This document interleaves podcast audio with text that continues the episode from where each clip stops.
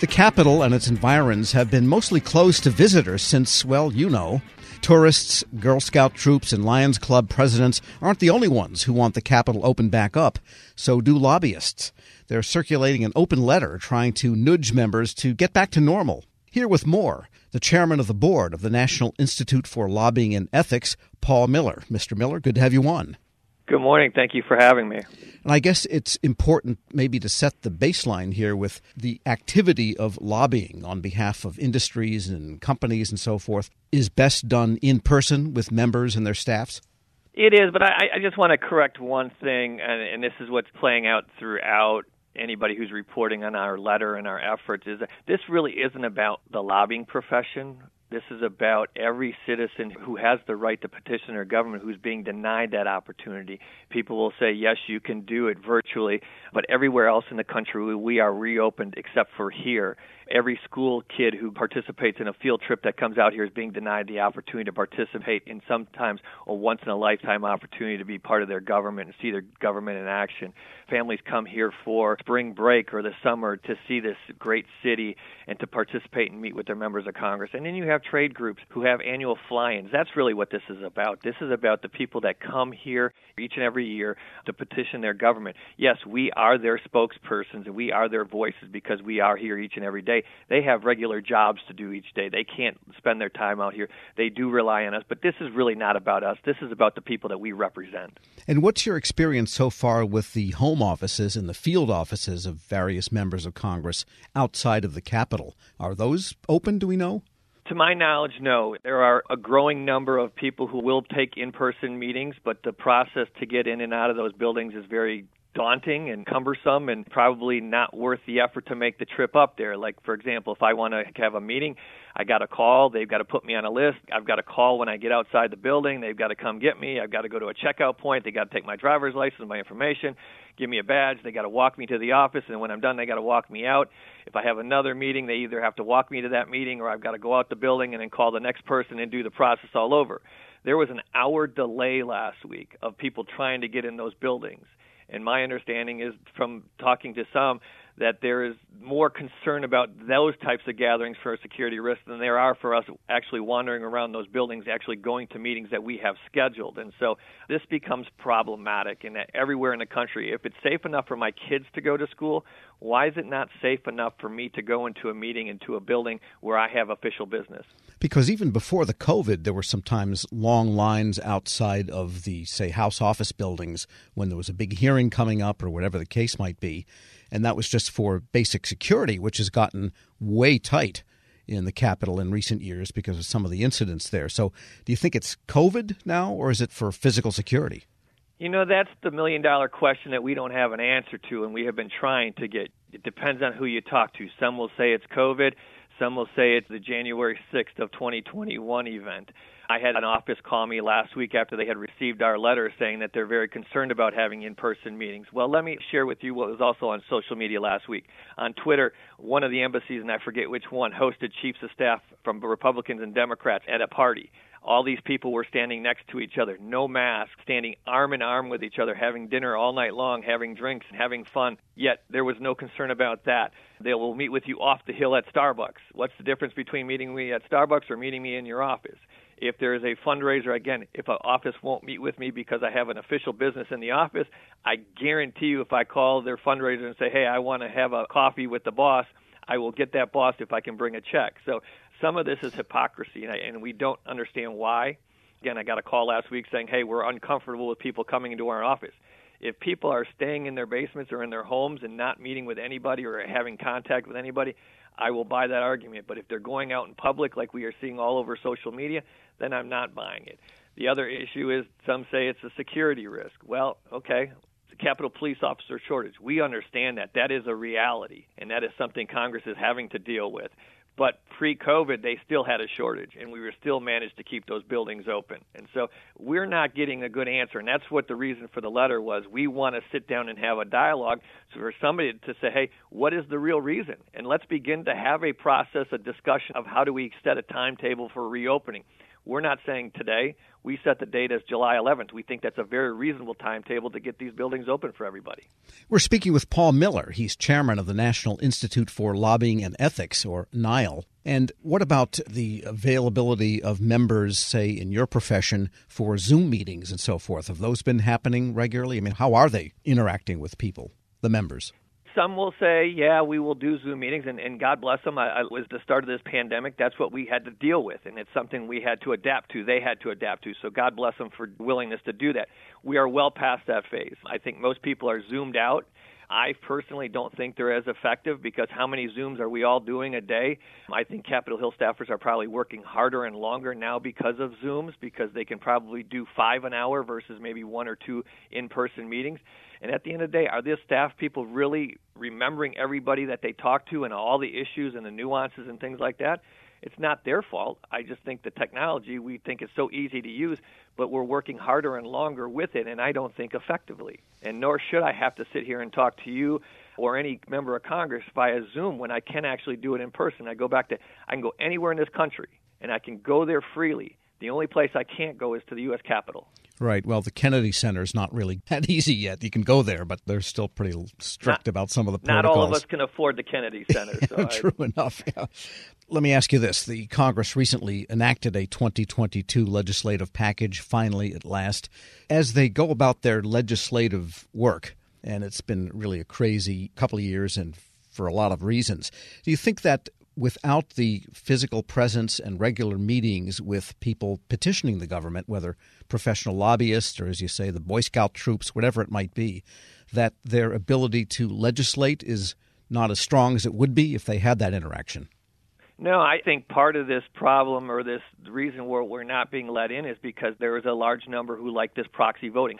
I personally do not believe this is about COVID. I do not believe this is about January 6th any longer. I believe this is truly about some members enjoy proxy voting. From what I was told, there are several members who have not been here since 2020.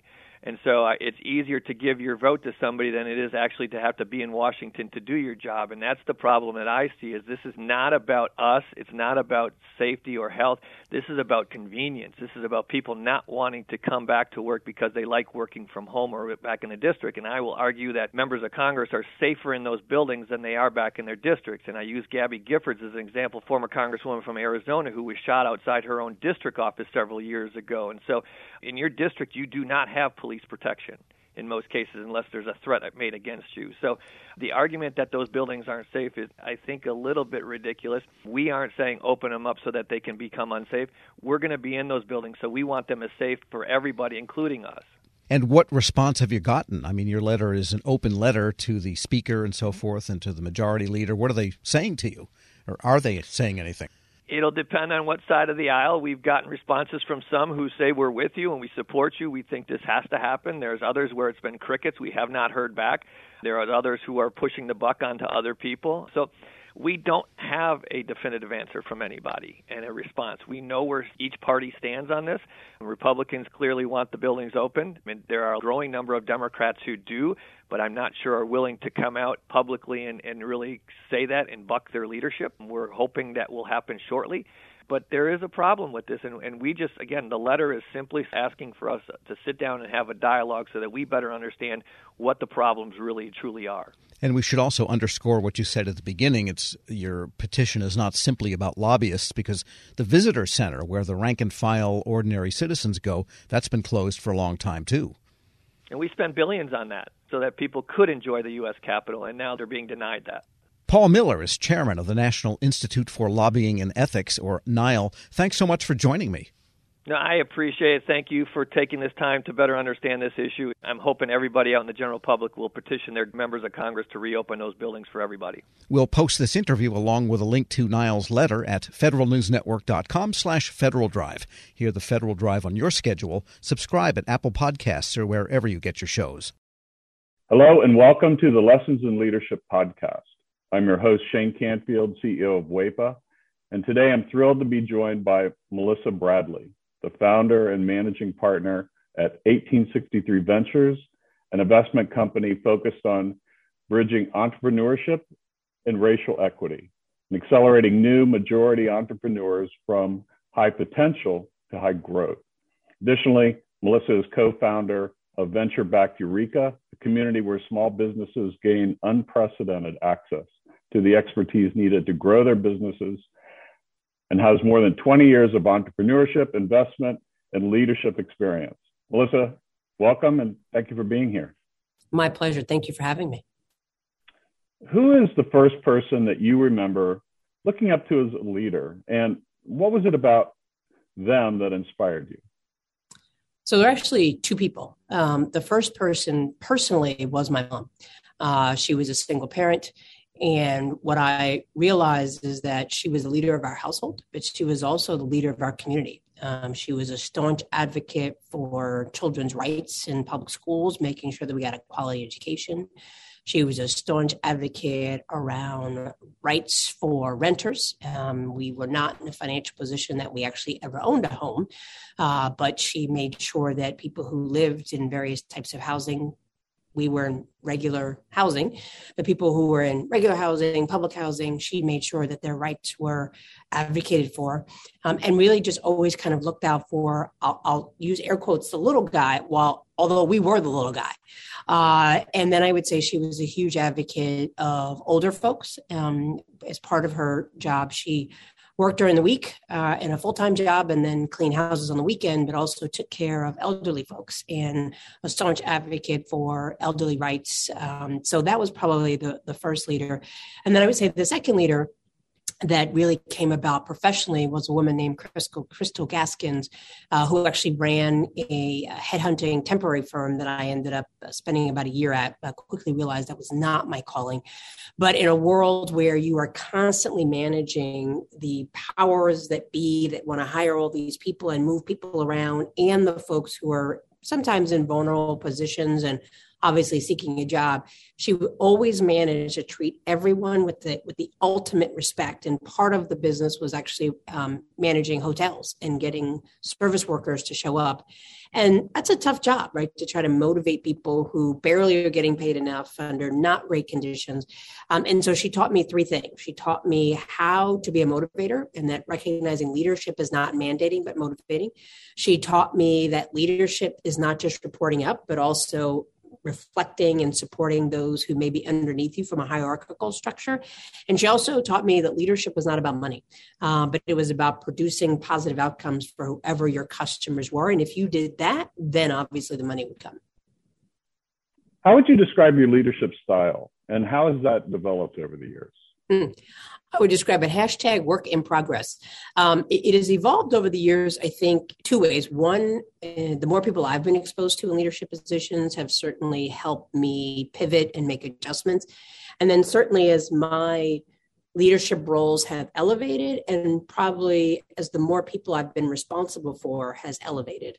Uh, you know, certainly being managing partner and founder of 1863 Ventures, we manage a lot of people. We have actually tripled our staff this year. And so we went from three people to oh, actually 12 people plus and growing. Uh, and we went from a couple hundred members to almost 10,000 members. And that's a big deal. Um, I, so my leadership style has evolved in terms of more people that I have reporting to me. I think it's, I, I focus on autonomy. I focus, I'm, I'm, very clear that my role is to help other people be successful. Uh, I do set very clear deadlines. I am try to do a good job of kind of projecting what is the overall mission and vision, what are the KPIs and OKRs that we need to hit. And then I feel like I need to get out the way. I need not be a micromanager. I need to recognize, particularly since COVID, that people have kids, they have lives, they have ways that they know how they perform best. And so we now have people who work for me all over the world. And as long as we meet our deliverables, I don't need to know that you're sitting in a cubicle or sitting at your computer from nine to five. Um, and that's because I've been at those nine to five jobs where I literally had nothing to do, but I knew I was told I had to be in the office. Uh, and it just seemed like a complete waste of time. And so I'm really laser focused on outcomes and productivity and advancing the vision and mission and not on what does it look like? Because i think successful work looks different for everyone. And then i would say more externally as we now have grown to lots of members and we have a social media presence and i talk to people i'm mindful that the, the probably the most important from an external uh, perspective about my leadership is that i am mindful that i am modeling not just for myself, but particularly for other leaders, and particularly Black women and certainly gay Black women. Uh, you know, there are not a lot of us. Um, you know, you mentioned that I'm a co founder of Ureeka, so I'm fortunate enough to be in the first 30 or so Black women that have been supported through venture capital, which is a sad statistic, but for a different topic. And so I'm mindful that people are always watching me. And I would say that certainly as a Black woman, people are always watching you, not always for the better and cheering you on, but waiting for you to make a mistake and slip up. And so I'm mindful that when I step into a room or I show up somewhere, I'm not just representing Melissa Bradley and my immediate family, I'm representing all of my members and potentially sending a signal effect of what other people are going to expect as Black women. And the final thing I would say that definitely has evolved since now that I'm over 50 uh, is that I feel a much greater freedom to say what's on my mind. Um, than I did before, and I and I do that. I probably said what was on my mind before, but in a way that was reflective of my frustration and anger with the system. And now I say it with the expect with the level of calmness and the expectation that it's important that we are honest around what do black communities experience? And to phrase it in a way not based on anger but really using data. And so i would say i've consistently been a staunch advocate for black and brown communities but has evolved from being very reactive and saying well don't do this and don't do that to saying let me explain to you why I think it's important that we take this up and really letting the facts drive the discussion. Some of that probably comes from the fact that I've worked in two presidential administrations, and we all know that that just goes back and forth and oftentimes based on rhetoric and not fact. And having six kids in a world of social media, I think there's something, the, the art of, of conversation based on facts and data has devolved to uh, opinions and pundits. And, and I think that's a challenge around leadership because your job is not, in my my mind, to convince people, but to inform people and allow them to make decisions for themselves. I, I saw you on a post uh, with a Washington Post um, uh, interview, and it, it, you were amazing. And it, it's interesting to listen to you describe what you just said because I could see all of that reflected in how you responded there. And um, make one other quick uh, comment about as a company grows, WEPA is growing as well. And you are so spot on. We have, as, as leaders, we have to let go and trust those people that work for us and empower them to do their job and then let them roll. And that's not always easy. This episode is brought to you by Zelle. Whenever you're sending money through an app or online, it's important to do it safely. Here are a few helpful tips. First, always make sure you know and trust the person you are sending money to. Second, Confirm you have entered their contact details correctly. And finally, if you don't trust the person or your recipient is rushing you to send money right away, think twice before sending money through an app or online. Want more ways to show your good side to the world? Donate plasma at a Grifols Center and join thousands of donors who are helping to save lives. Receive up to $1,000 your first month. Learn more at grifolsplasma.com.